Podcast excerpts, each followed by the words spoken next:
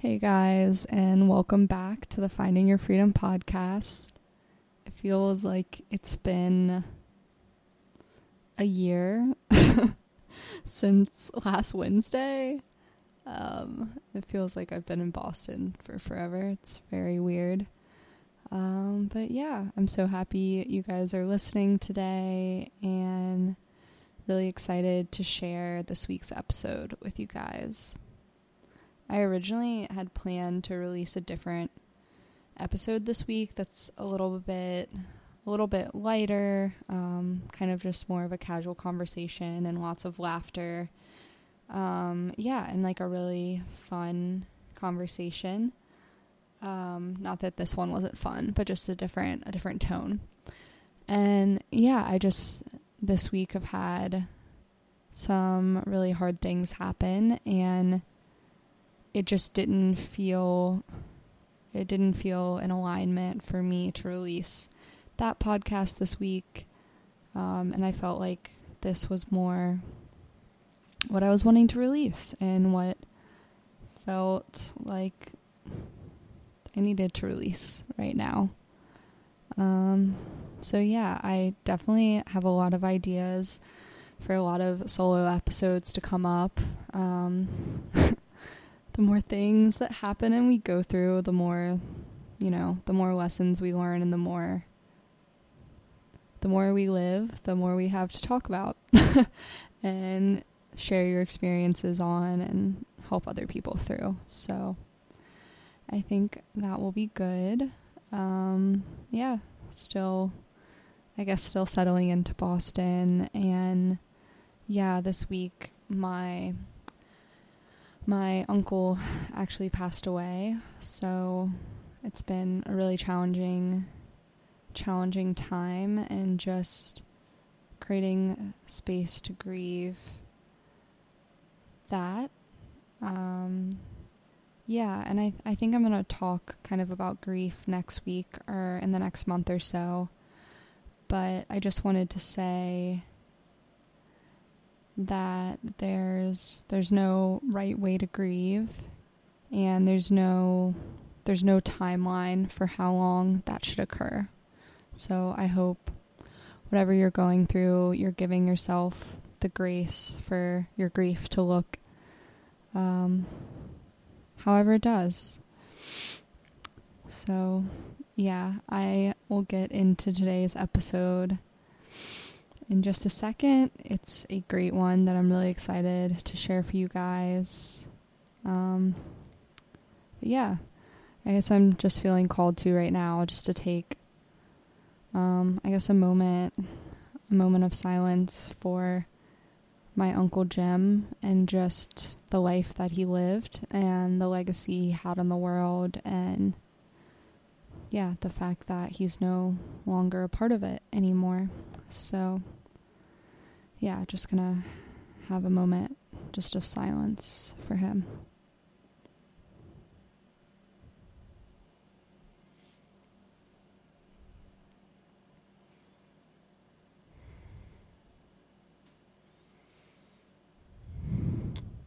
Okay. I hope you guys took that with me, and if you did, I really, really appreciate it. So, getting into today's episode, so today on the podcast we have Chandresh Bhardwaj. Um, and I absolutely loved our conversation. It just um, it just lit me up so much and Chandresh is just such you can just tell everything he says is just from the heart and that he's just such um, a genuine, kind, wise soul. So I just really, really loved our conversation. So I'll tell you a little bit about our guests. Chandresh Bhardwaj is an author, spiritual advisor, and speaker. His best selling book and podcast, Break the Norms Questioning Everything You Think You Know About God and Truth, Life and Death, Love and Sex, presents thought provoking ideas on how we perceive relationships, sex, spirituality, and other aspects of life. With nods from both the Dalai Lama and Dr. Deepak Chopra, Chandresh Bhardwaj offers a fresh, trailblazing voice in the contemporary spiritual teaching. Currently based in Los Angeles, Chandresh has long been fascinated by the incredible power of the human consciousness and shares that the truth must be realized from within. You can learn more about his work at cbmeditates.com or connect with his Instagram at cbmeditates. So I won't hold off any longer, so we can get into the episode.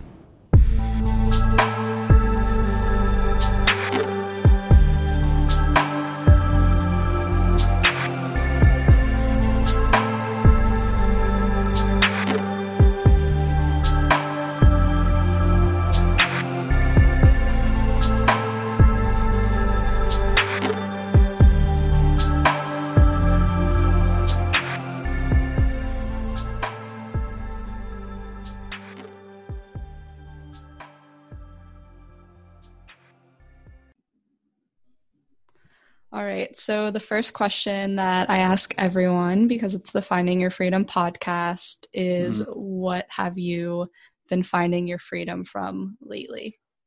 Finding freedom from, wow, I wasn't expecting to start with this. so, let's see. Finding freedom from conditioning, I think it has been a major one for me. Finding freedom from personal suppression, you know, we end up suppressing a lot of stuff unconsciously.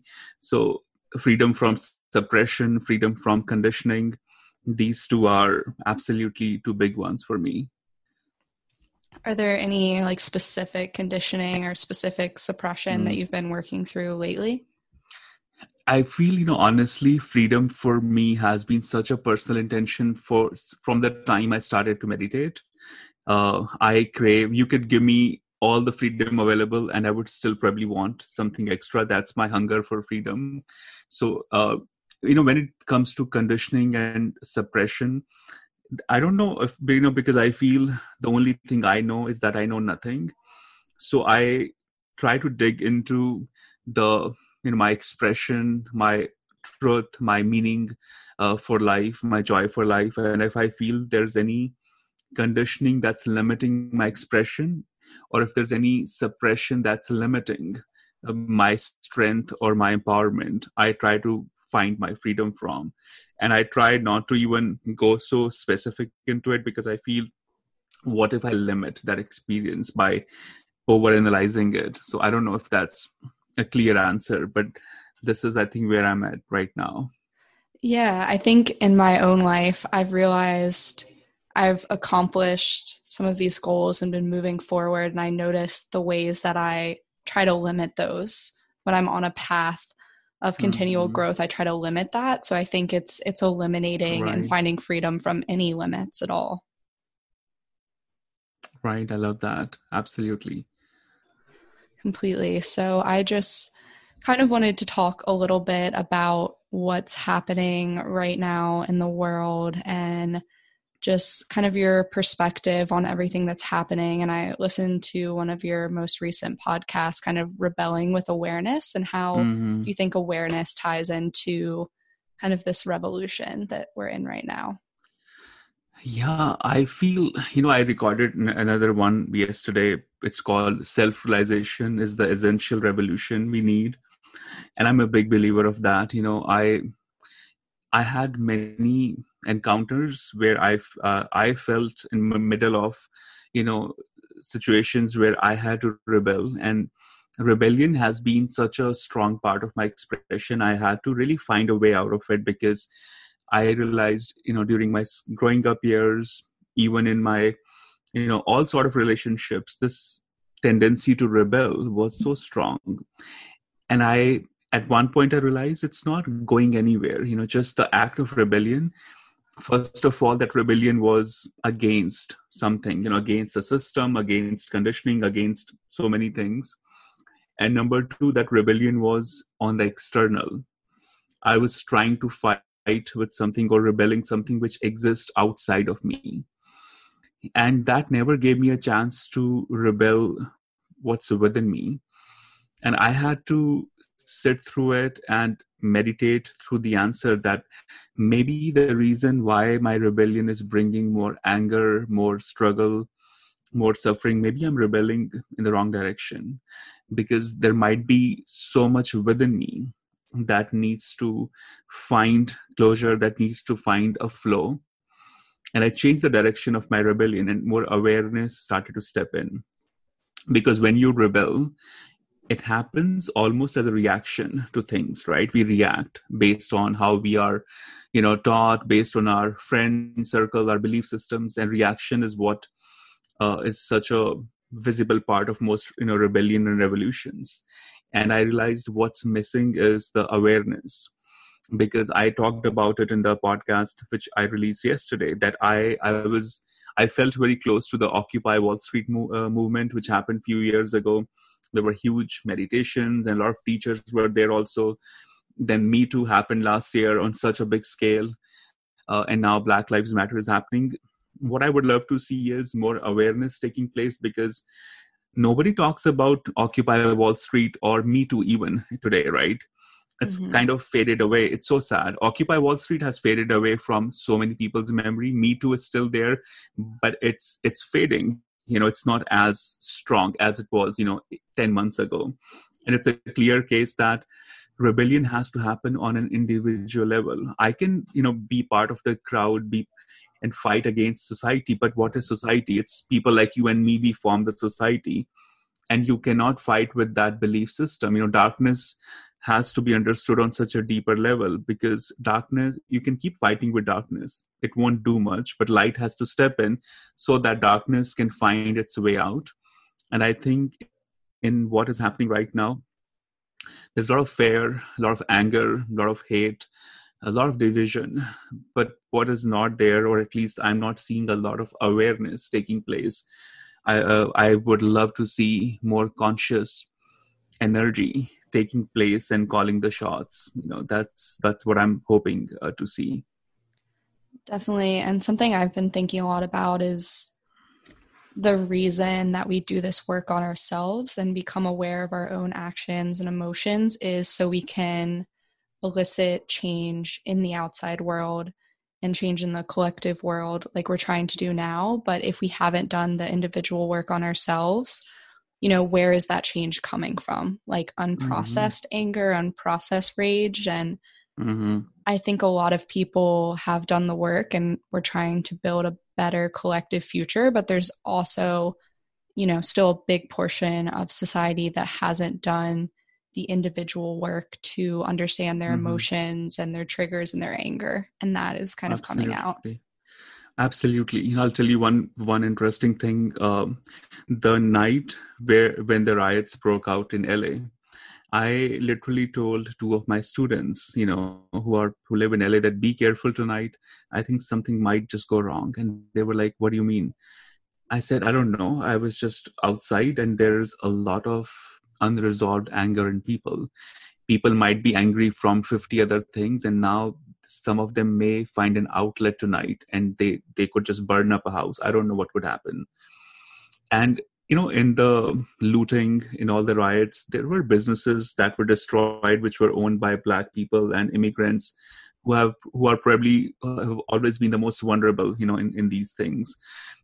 And i was like okay you know that's exactly what my fear was that this unresolved anger it's going to do a lot of damage and may not solve the problem. And because sometimes you know this unconscious protest it ends up making us a replica of what we are hating you know. And uh, that's why i became and i knew i was very c- concerned should i even be making a podcast on this? Because this could just go completely wrong you know. But i could not sleep without expressing it because so many people were you know reaching out and asking my take on it. And i was like i can i I cannot say things that people want to hear. I think I need to say what I really want to say, and that's that we got to rebel with awareness. You know, uh, you know, and like Gandhi said, "An eye for an eye will make the whole world blind." That's what I saw, and that's you know that's not going to solve the problem. Yeah. Yeah, and I, I think we're moving forward to people being more conscious, but I also have to be aware that I feel like I'm kind of in this like spiritual bubble where I feel like, oh, everyone has, you know, kind of been in this work and that isn't the case. And I think we're getting better, but we need to get everyone more on page to, like you said, rebel with intention because, you know, if they were really behind kind of the intention of what was going on, they wouldn't be targeting, you know, black businesses like that goes against the whole intention of the the anger if it was if it was exactly. process it's unconscious you know like if i had a bad day today i will not be in my complete energy with you and you have nothing to do with it if i end up just being disconnected right and that's how these things were happening you know it's just and people who attacked black businesses they were probably I mean, my hope is they were not even aware of that they were black businesses. They were just so unconscious that they just had to vent out the anger. And, you know, we all do that on a very micro level. But when things are on this bigger scale, it, it just has to be tackled with so much love and affection, you know. Definitely. And yeah, I definitely see that. And it's hard because I, like you said, it, it's hard to know when to speak mm-hmm. when you mm-hmm. have something to speak about this because it is such, it's such a, it's such a hard issue to talk about. It's tough. It's uncomfortable, but I feel like I always say this with meditation. You know, the right meditation is uncomfortable but a relevant experience. You know, so don't be afraid of that discomfort. Uh, for me, my biggest breakthrough happened when I was going through discomfort and the last two three months have not been the most comfortable ones you know uh, the pandemic and then you know uh, the, the black lives matter uh, movement becoming so powerful and big they brought up so many uncomfortable moments from so many people. And i've been sleeping so late honestly because there's so many messages that i have to respond every day. And it's i had the dreams that i'm having lately. And you know they're not poetic dreams. I i can uh, guarantee you they're just dreams of the messages i'm reading. Very scattered and conscious and i have to recharge myself on a daily basis uh, but it's an uncomfortable work but you know we we never bloom when things are just so perfect right it's our it's a human tendency we sometimes need to go through this kind of journey uh, to find our strength and meaning yeah i I feel like this is very uncomfortable, but I see so much purpose in what's happening now. And I've mm-hmm. seen such a shift in the collective, mm-hmm. and then people actually being able to sit with the uncomfortable truth of there there isn't an old normal that we're going back to. Mm-hmm. There's something different that we're moving towards. And I I I really have a lot of hope for what that could be and all of these issues in the collective that I didn't think people would get on board with looking at. I feel like we're really actually starting to look at some of those issues, and it's um, it's uncomfortable, it's scary, but it's also really exciting and empowering. That's the hope, right? I mean, I can tell you have been on on a journey of blooming yourself and i can guarantee you that like without even knowing your journey i think uh, it's the discomfort that's bringing the best out of you so that's what my hope is for everyone right now that these uncomfortable conversations and moments they bring the best out of us you know because human being has a tendency to bring the worst out you know in most cases and um, yeah i think like you use the word spiritual bubble. Uh, a lot of spiritual community wants to see the good but many times you know that does not exist right? We just have to you know call, call it what it is. So it's it's been quite a adventure to see how the human behavior is unfolding in these moments. Yeah, I've I've also been thinking a lot about spiritual bypassing and I I was never part of that type of spirituality. I've always mm-hmm. been very early into my spiritual journey. I went into shadow work and was introduced to it very early and I I really just I don't feel like the love and light spirituality has a place at all anymore. It's about examining the light and the dark and mm-hmm. really making change from examining the dark yeah spiritual bypassing has been it has it always existed you know. And people bring this up whenever they come across a situation they don't want to deal with. The the their first you know solution is to bypass it and label it with some sort of spirituality.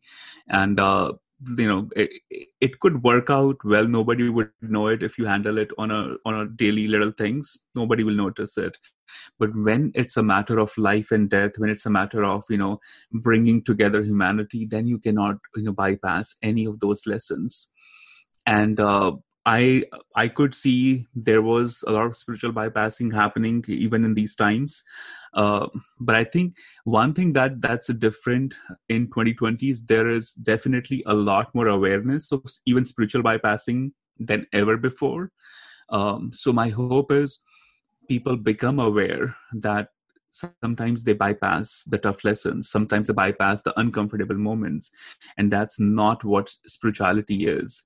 You know always thinking positive always trying to find the good vibes only that's not going to bring out the best out of us.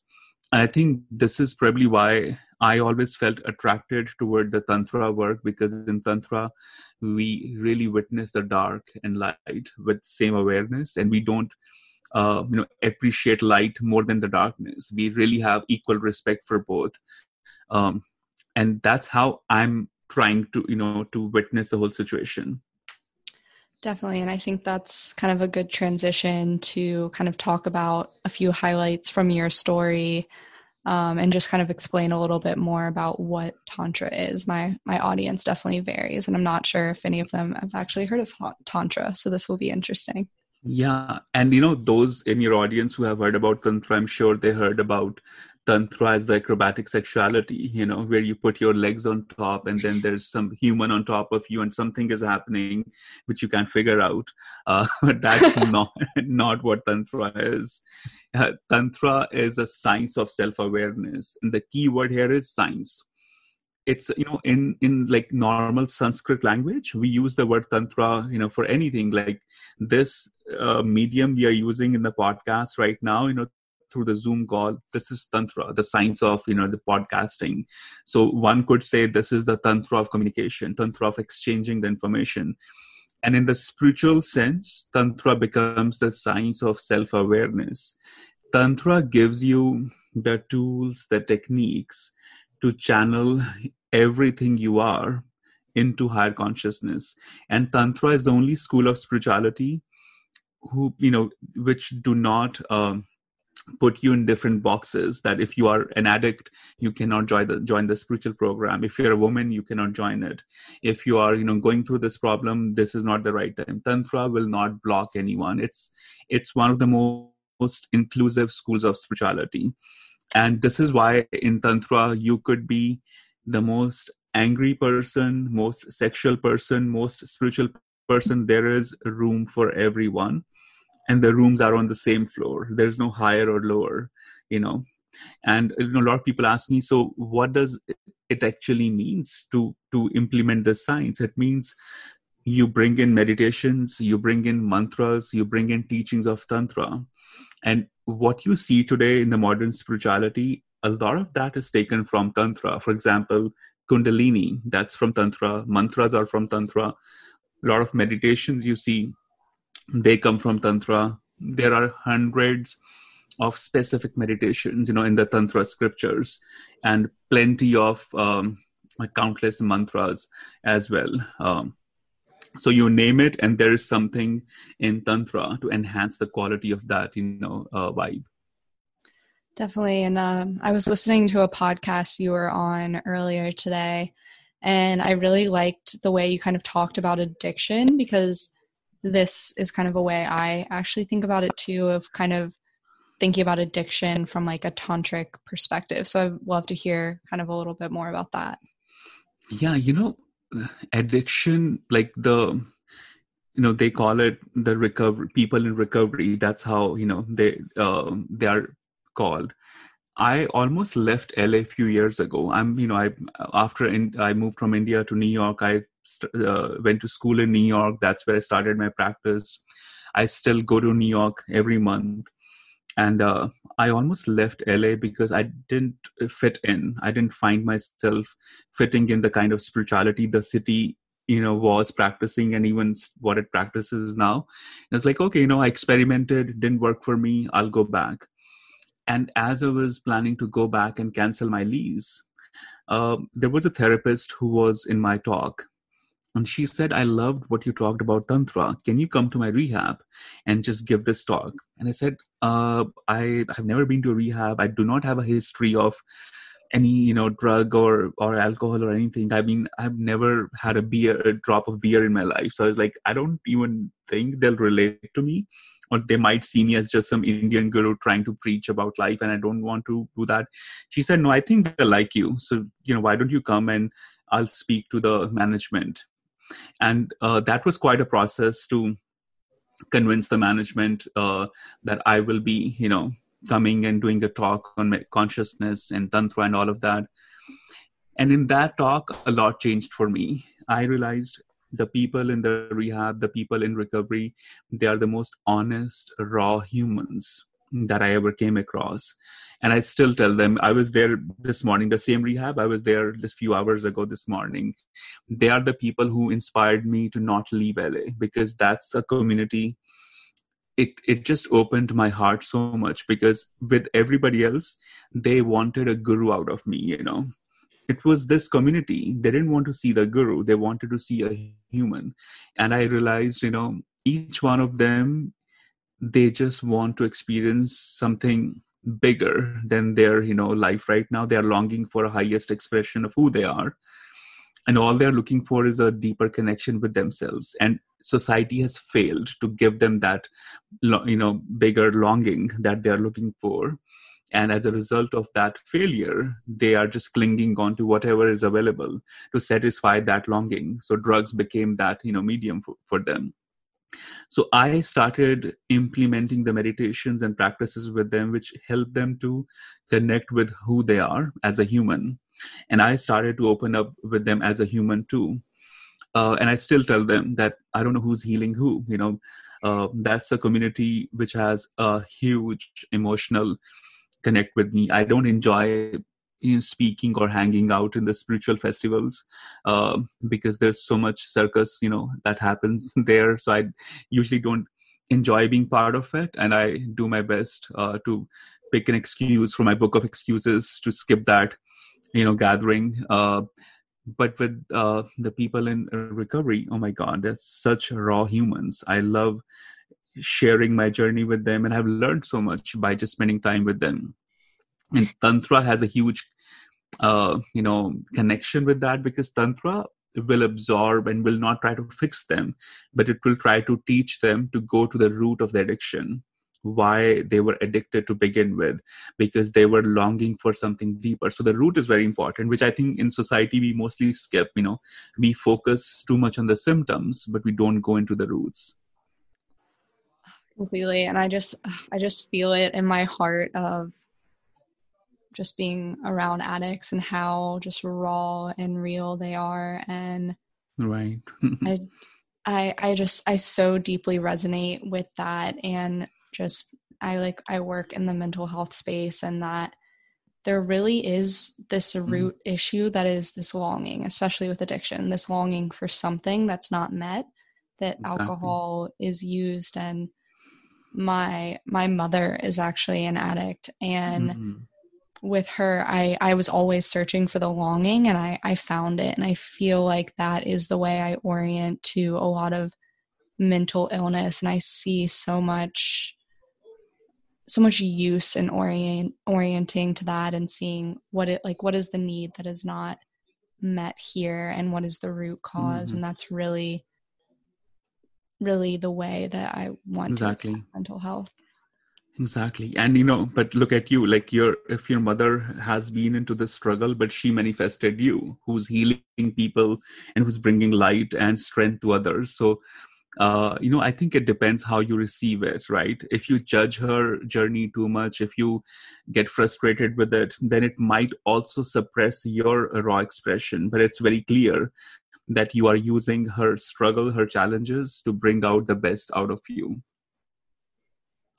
yeah, yeah. There was actually a really healing moment um, last December where you just had a moment and she was like telling me like you did everything I wish I would have done. Like you had the pain wow. and the darkness and you transformed it into something beautiful and I was never able to do that. And it, it felt like this moment of just like healing like an ancestral line in my family of right oh translating oh this and it's it's hard to even describe because it was such a powerful imagine. moment I can imagine it's incredibly powerful when your biological source gives you this validation, you know, because um, it just heals the root, you know, she's your root.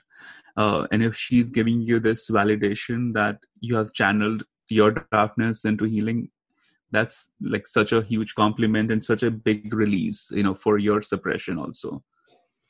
Completely, completely. So I guess kind of going from what tantra is and kind of related to mental health like how can people in their life start to be more conscious i just i know you know i still have friends and people in my life that you know you see them in a fight or you see them go through their everyday and it's unconscious every single day like how mm-hmm. can someone start to become more conscious? You know, there are so many ways, but now that you ask me to put put it into words, I think the two easy ways that are right away coming to my mind are one of them is constantly asking yourself, who am I? You know, because people think they are this body they think they are this religion they are this belief system and they are the roles they are playing you know but if you become the roles you are playing or if you identify with your with your gender your job your belief system your religion too strongly then you will become unconscious. There's no other way uh, to say it because these identities you know identity from religion from job from family from the lineage narrative they limit you you know it makes you think that you are this is what your radius is this is what your zone is. And you never get to experience that you are more than the body. You're more than these emotions. You're more than your name. How chal- you know i come from a lineage which has a huge respect in india. And when i you know got into tantra the first thing i had to practice was shed my identity of who i am. So the last name hold such a huge respect for me. And when i had to see myself without my last name without my first name without this lineage i felt extremely vulnerable very helpless as if i was on this you know desert and no one is around there. Uh, but that was such a powerful breakthrough moment for me that this is who i am. These roles this lineage i'm grateful to be part of but i have to constantly relate to myself as a consciousness as awareness because you know you never know when this ego this attachment with your identity can become actually a huge obstacle in your healing. So just knowing that you are more than the body more than the mind and meditating on who am i which is a very you know uh, powerful mantra uh, just breathing in breathing out and even practicing 5 to 10 minutes of who am i every day that that will be really good. And off the meditation cushion you could actually uh, you know practice what i call pop pause observe and proceed. Uh, what it basically means that if something happens around you or with you and you want to react instead of reacting just pause and then observe why i want to react. What is happening within me? Why uh, do i you know feel angry? Do i have a conscious choice here? And then proceed with the choice that brings you joy, bliss, empowerment, and strength. What What do you think of it? D- does it make sense? Definitely. I'm just I'm just soaking it in. Um, all the people that I've had people come to me and just be like, "How do I start meditating?" and um, things like that. And I'm just also having flashbacks and kind of just realizations in my own journey and just all the attachments I used to have to the ego and when you when you are a perfectionist all the attachments you have mm-hmm. to your career to your appearance to everything and when one of those gets out of balance or feels low then everything falls apart for you and how empowering it is to just be consciousness and always come back to that place. It's mm-hmm. it's like at the end of the day i guess like ro- reprogramming from this this world exactly. and just remembering your true self. Mm-hmm. it's reprogramming rewiring revisiting your entire existence you know? It's it's powerful. It takes time. So i i would request people to have that patience you know? Like don't rush. Don't expect things to move too fast uh, but an absolute reverence and patience will do wonders yeah and i'd love kind of from there how like how does a guru play into this and I think kind of just debunking some of maybe the myths with what a guru is, because I think people have like a very specific um, image in their mind of what a guru yeah. is. I think people have specific image on everything nowadays, right? Be it love, be it God, be it guru, be it meditation. And I think that's why I recommend people don't overconsume the content, you know, because you will you will limit your experience of life if you just become too one dimension with these meanings. You know, the word guru is very beautiful. Like the literal meaning of the word guru means the one who understands darkness and helps you transcend it. It doesn't mean teacher it doesn't mean mentor doesn't mean coach. Uh, it literally means the one who helps you understand the darkness and then helps you transcend the darkness. That's what guru really means. And the role of guru is very incredible because the truth is you know as a human you are dominated by your mind you are dominated by your past memories, your identities, and you can travel to certain extent on your own. But beyond that, you would need that navigation. It's like, you know, you're homeschooling a child. You know, you can, they can read books, they can read comics, they can watch cartoons, animations, documentaries, and it could educate them but can they become doctor while homeschooling? Can they become an expert in something by homeschooling? And by homeschooling i mean just them surrounded with 50 books. They will not be able to go into a certain dimension of their journey. They need that extra support. They need that extra strength in that moment. And guru is someone who constantly makes you aware of your limitations of your ego of your darkness and then he- gives you the support and strength to transcend it. That's how uh, you know my guru has been playing uh, you know his journey with me. Uh, a lot of people assume especially you know my school friends or buddies who grew up with me they always feel uh, that maybe i get every answer on the plate and things are like that. But it's actually the opposite. My guru you know he's my father and he never even told me to meditate in life. It was purely my own choice my own natural interest but after i started doing it then of course he took me under his wings and polished it but that's just how he has always been. There is absolute spiritual independence that i get from him because when i left i when i left new york a lot of uh, people from his lineage also felt that I'm, I'm abandoning my you know whole lineage and i'm just going to experiment with something but that was not the truth. Uh, he knew he was the only one who clearly could see that what path i am on and that's another beauty of guru. They will see what you're not even able to imagine right now. So things that he told me 15 years ago uh, they're happening now. And he told me this is what will happen in the next 10 years. I'm like uh, i don't think so that could happen. I don't think so. I'll do it. But he was very calm and casual about it that yeah it will happen. It's okay you know. But that's what a guru does. He could look at a seed and actually you know make a clear prediction that this seed is going to become a huge tree. Um, without guru your spiritual path is incomplete. The ego feels that i am my own guru. Of course you are your own guru but who will help you realize that that you are your own guru? You know my ego can make me feel that i am my own guru and i can just live in that bubble. Uh, but the truth is there are plenty of moments in the spiritual journey where you need the guidance the balance the the alignment of your energy where you need to just make some tough calls. And if you have a guru it changes things. Yeah definitely. I think for me something this is bringing up is like what is the difference between kind of a guru and like an intuitive guide? Or they very like a very similar comparison?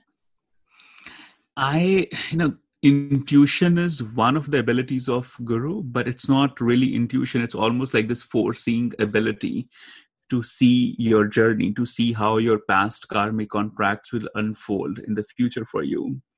Uh, I would say intuitive guidance, uh, other spiritual teachings, they all come under the umbrella of the guru, but they are not guru, but they they could be extensions of the guru. Because to be honest, I have uh, had guidance from my guru, which was not based on intuition. I it would be silly to even call it intuition. Like for example, when I was in college uh, in in New York, he told me you will be publishing a book and you will be living in California, and that was I didn't know anyone in California. Even when I moved, I didn't know anyone.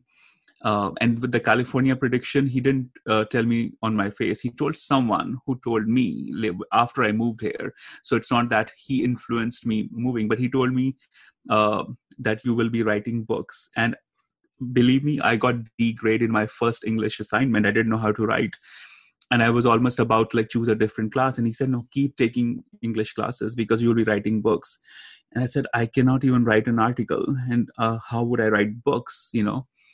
but he said you will eh, but that's the beauty of a guru who's able to see something magnificent magnificent unimaginable that you will do which could happen 8 years from today um, but that's where the true power of guru is. And a true guru opens you up spiritually. They make you independent. So that's one thing i i want to share because a lot of people fall into the trap of gurus who make them dependent you know rather than independent.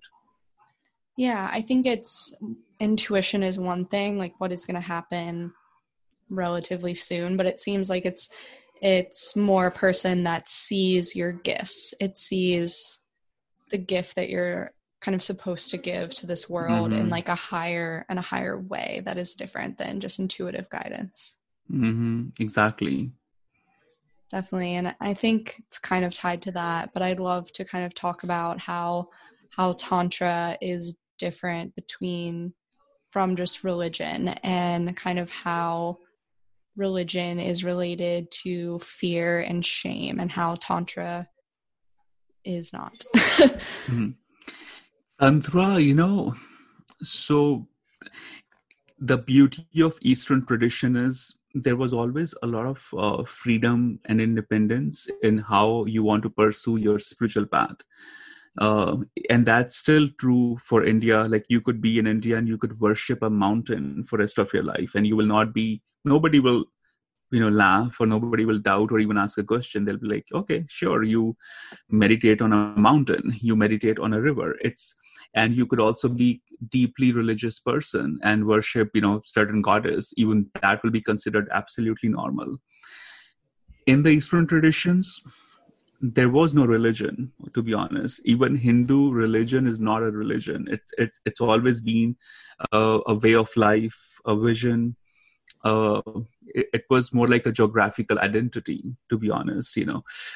Um, and as you know but it got uh, trapped into a religion because you know then human mind steps in and people want to control it. They want to compete with other religions. Then that's how you know we then we have isms buddhism hinduism you know all the isms step in and that's the ego steps in of human who try to control the expression. But i'm so glad there's no tantraism you know there's no ism that's attached with tantra it remained very controversial very open very independent in its expression Hinduism has taken a lot of teachings from Tantra, or I could say Tantra took uh, teachings from Hinduism, but Tantra remained very independent. It's in Tantra, there are many layers of how you want to pursue the entire teaching of Tantra. You could be you could pursue the path of tantra which is uh, the path of a monk. Monkhood you know renounce the family life be in jungles and that's one path. Other path is you know where you go really dark you know where you work with the the spirit the darkness of the death and all that kind of work which is a very specific set of tantra teachers. And then of course the tantra that i talk about that's the tantra. It's a, it's a study of consciousness. And in tantra you know it's it's the nature of tantra to not limit the teachings the power of it within a religion or within a certain dogma or mindset uh, if I start to limit tantra, uh, that it cannot be practiced by certain people, or there are these rigid, you know, rules that come with it, it it will not be tantra anymore. There is absolute freedom in tantra, and that's where uh, you know the challenges because human mind doesn't know what to do with freedom you know. Imagine like when people who are so busy monday to friday when they have freedom on weekends what do they do with it? They don't use that freedom mindfully. You know we just don't know how to use our freedom. If our partner gives us the freedom to just be what we want to be or just be with anyone we want to be we don't use that freedom mindfully. We start to just let our impulses you know take over. Um, that's where tantra has gotten abused by a lot of people that they don't know what to do with the freedom that indulgence tantra you know teaches tantra says you can indulge in anything but indulge with awareness but people have clearly forgotten the awareness part and they just stick to the indulgence part uh, and that's where um, you lose sight of what tantra really is or what it could become Definitely. And I, I think too, religion, I think people like it because the constructs and the rules keep, mm-hmm. Keep it safe and keep it mm-hmm. understandable. Mm-hmm. And when people have asked me what tantra is, it, it's hard to it's hard to explain because it's it's almost it's everything. Mm-hmm. And mm-hmm. I I think it's it's really hard to explain that when religion is such such a rigid construct and you know i support anyone believing whatever is making them happy and fulfilled and not causing or putting harm into the world but just i definitely have had a problem with some of the shame that is kind of embedded in those teachings yeah you know i was talking to someone actually this afternoon, and we were talking about how the biggest product of religion is fear and shame. That's what they use to just sell whatever they want to sell. If you don't do this, you will be, you know, uh, not accepted by God. Or if you don't do this, you'll be punished by God. It's the fear and shame, and it's in every religion. I I've uh, you know growing up in India and then moving to US and then traveling everywhere. This is one thing that's very common between all cultures. The religion continues to be, you know, uh, shaming people, bringing them into fear. Uh, but the love that arises out of fear and shame, that's not love, right? That's just pain, that's suffering, and that doesn't liberate anyone. And this is why we do not have uh, the healing souls, you know, who who might be very religious, who might be going to church and temples religiously, but are they liberated? Are they unconditionally accepting of humanity? Most of them are not, and they take pride in it. That I we only accept people who follow our belief system, and that's where religion has gone so brutally wrong. Completely, and I just feeling into that so strongly, and I, I think it gives such freedom to resonate with tantra and then to be able to have the freedom to make your spiritual practice whatever it is to fill your altar with whatever you need to meditate on and mm-hmm. I think from that i kind of wanted to talk about meditating with the goddesses and i know you've talked a lot about um, kali and how you work with her Right. You know, in uh, Tantra has many layers. Uh, the meditation on questions like who am i is one of its first layer and then there are meditations on different chakras and then ultimately you arrive at the goddesses. You know as i said it's a science. So in science you know if you enter into science lab there are many different chemicals many different ways to experiment. The deities or the goddesses they are another you know huge layer.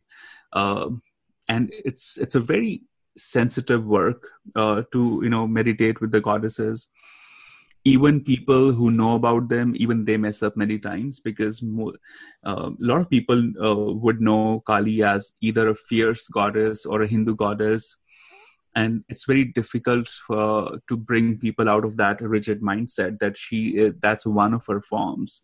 But she is you know a very formless uh, goddess. And every goddess is formless one. There's no one way to define them um, in tantra we have 10 prime goddesses. Each goddess serves a very significant purpose. Uh, goddess kali is the highest among all.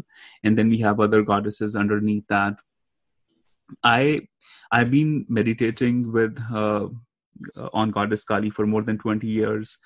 Um, she's my prime goddess but i also work with other goddesses that are in tantra depending on what i'm working on uh, if i was not into this profession if let's say if i if i was writing movies or selling laptops in apple store then i would be just sticking to Ma Kali and uh, i don't need to worry about anything else but it's my job to guide people lead people into their healing. So i take uh, you know strength from a lot of different goddesses. Uh, so and that's where they all come from. But those who are interested in experimenting i would recommend start with goddess durga who is uh, a very prominent goddess in eastern traditions she is extension of Ma Kali her energy is the energy of extreme compassion, nurturing, a lot of strength. She's the one with the lion.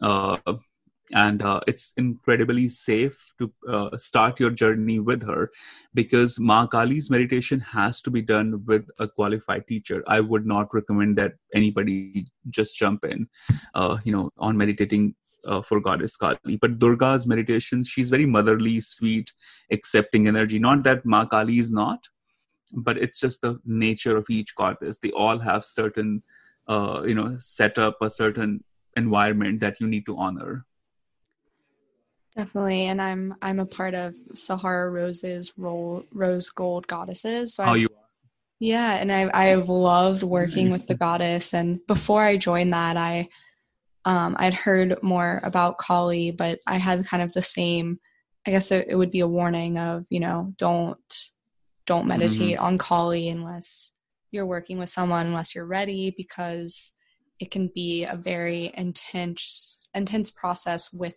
her energy of kind of destruction, um, but destruction in a good way is kind of how I've understood it. I don't know if that's a way you would yeah. think of it.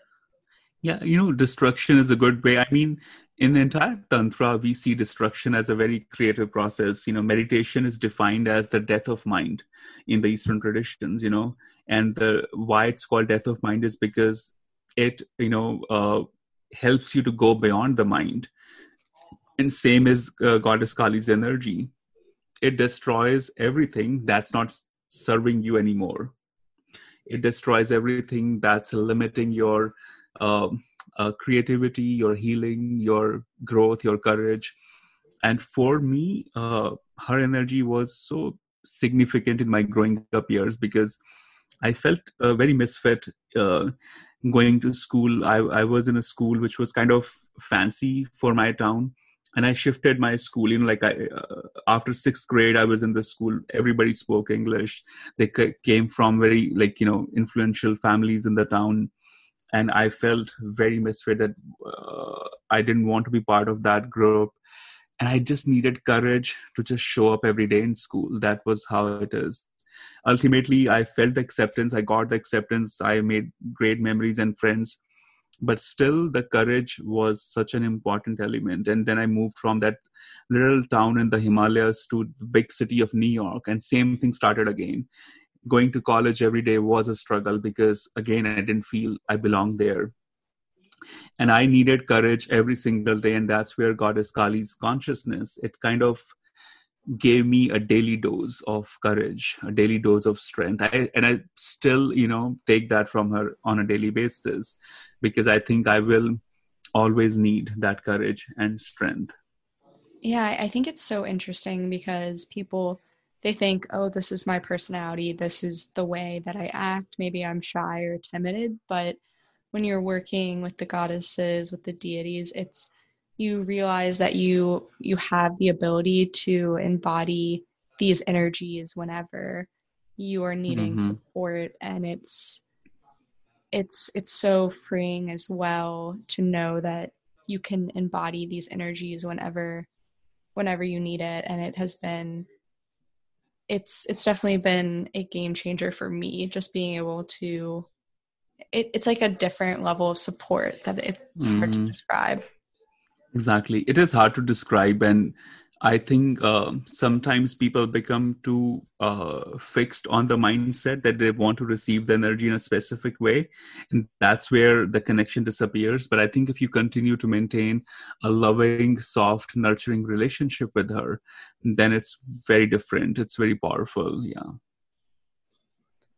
Definitely. Um, so I kind of wanted to go back to a little bit what we were talking about with addiction and with mental health because this is something that is really important to me. What what do you think tantra has to offer to you know potentially other mental health conditions besides addiction? Like how can it shine light on depression and trauma and things like that you know in tantra we use the symptoms to go deeper into the roots I think that's such a revolutionary step to begin with. Uh, also in Tantra, there's a huge importance on embracing the unknown and aloneness in your journey. So I'll uh, talk about the unknown first. You know, mind always chase the known. It wants the known experiences. It wants the certainty. It wants uh, what you already are familiar with. But Tantra encourages you to embrace the unknown respect the uncertainty of life and that's where a lot of trauma a lot of uh, psychological suffering starts to heal because you know when you're suffering from depression any trauma one of the reasons is because those memories they continue to play you know and you continue to chase a certain uh, expectation a certain known experience keeps projecting itself in everyone in everything. But when you open yourself to the unknown it changes the entire fabric. And secondly the journey of accepting your aloneness it's so incredibly beautiful. And in this quarantine uh, a lot of people reached out uh, that it's difficult to be alone and what are your thoughts on it? And i've always been a huge advocate of embracing the aloneness because somehow human mind doesn't want to accept that they are alone you know? Uh, whenever i post about aloneness on my instagram there are a lot of people who criticize it. They're like uh, i don't agree with it. I'm not alone. I my i was born with my mother and i'm going to die with my kids. I'm not alone why do you say i'm alone? And like i could see the discomfort. That's that's they're trying to convince themselves. And like okay so if you die are you going to take your entire family and friends with you? You will not you know?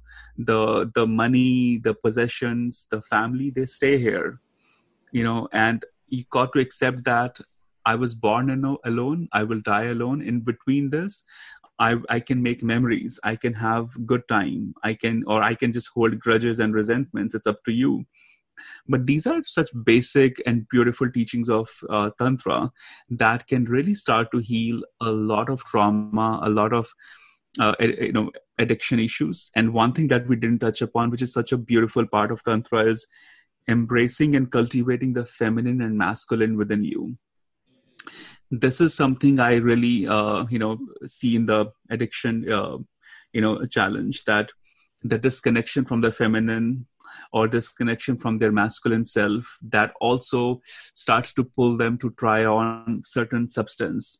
Because you know when you try a substance you are you are escaping something and you are hoping that this substance will fulfill that vacuum. It will fulfill that longing that i'm looking for. So trusting the unknown embracing the balance of feminine and masculine. These are just few of the many things uh, in tantra that we really integrate and input. And those who are interested you know when they listen to my podcast each episode is about tantra. Like they i don't directly talk about tantra but i'm i've been student of tantra so there's nothing else i know. And i constantly connect everything with tantra including the revolutions the protest and also the healing work. It's all for me i cannot see things beyond tantra. For me tantra is in everything.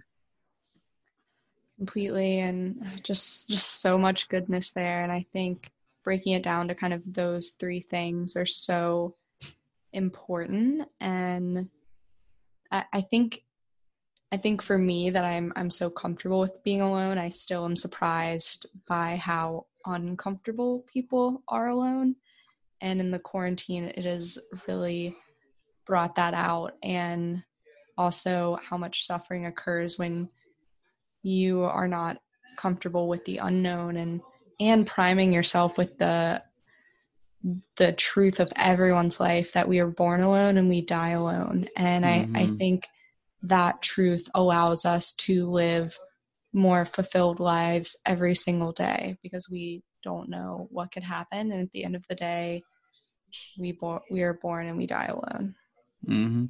It's the ba- most basic acceptance you got to do you know because otherwise you will continue to chase happiness bliss healing in the wrong places. And you know that's when we start inviting just bad relationships or or toxic relationships because we become so hungry for that support that validation. And uh, you know uh, it doesn't work out well in in many cases.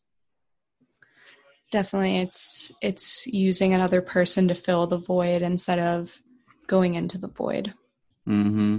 Mm-hmm definitely. Well i haven't asked another guest this but i before i got on today i was just feeling called um, to ask you this. Is are there any and i guess you've touched on this slightly before is there any guidance or any energy you're feeling within me that you have? Oh wow all right. Uh you know what i really love about you is your willpower you know your willpower to not settle down for you know just anything i think it's your willpower to grow and evolve that's helping you and i really love that i think one of the reasons i wanted to be here because i just respected that willpower and you know willpower comes in all shapes and sizes, all forms, all flavors. And you know, a masculine energy will look at a willpower as something which is loud and which is you know uh, aggressive. But your willpower is so subtle, so soft, but at the same time, it's so powerful. There is, uh, and I can clearly tell you have been doing such conscious work on expanding and healing your you know feminine energy your spiritual energy your sexual strength and you are opening up on so many levels and the reason you're not holding back that's one of the reasons why universe has been supporting you and bringing you so much strength and awareness uh, do you have any specific question about your energy no, I I think that that gives me a lot of insight. I I think the question within me now. I I just moved to Boston. I just got here. Oh, um, oh wow! A couple days ago, and I'm really on this kind of this new chapter here. Lived in New Orleans for a year. Uh, mm. Did a mm-hmm. lot of growth there, and it's like you said. I feel like I'm opening so much. It's you know the questions of what what's next but that yeah. will always be the question you know yeah you know don't question what's next because i think if you just embrace the uncertainty of your journey and trust your the process of your awareness. It will support you. It will not disappoint you. You would be in such a such an amazing space you know within you know 2 to 4 years from today. Not that you're not in good space. You will be in a much better space uh, in a stronger energy because i know you know one thing that i like about you is there is a vision in your heart what you want to you know grow and evolve into. Uh, so keep showing up for that. You know that's one thing i would highly recommend you. Keep showing up for your awareness every day even if it doesn't make sense on many days. Uh, and do not let the narratives of your mind interfere in the process. You have done so much of the blooming in in in an organic way uh, but trust me like in the next few years i think you will shed a lot of what it means to be a woman what it means to be uh, you know the roles you're playing. I think you're going to go beyond the roles. And that's uh, that needs a lot of strength and courage but i think you got it. Completely. And I, I can see so clearly what that is related to in my own life. And i know how much i've grown in the past couple years and i'm just excited to see that continue. But thank you so much, Chandresh. This has been such an amazing conversation. Thank you. My pleasure. Absolutely. Where can everyone connect with you? wherever they want to. Uh, uh, on on a on a material realm, uh, they can connect with me on the podcast. That's where I think they'll probably find uh, extension of a lot of stuff that we discussed. And second space is my Instagram which is CB Meditates, and my website is also cbmeditates.com. But these are the three spaces I think uh, where people can really uh, connect. And I'm finally also putting videos on my YouTube channel, which I opened ten years ago, but it's it's uh, it's going to happen slowly now. So wherever people feel you know uh, called to, but I think podcast is where I'm so active uh, lately. You know, been putting something every week now. Yeah. Definitely. Well, everyone check out Chandresh and all of his wisdom and all the beautiful poetry on Instagram. It's so many great resources. Thank you. Yes, you're welcome.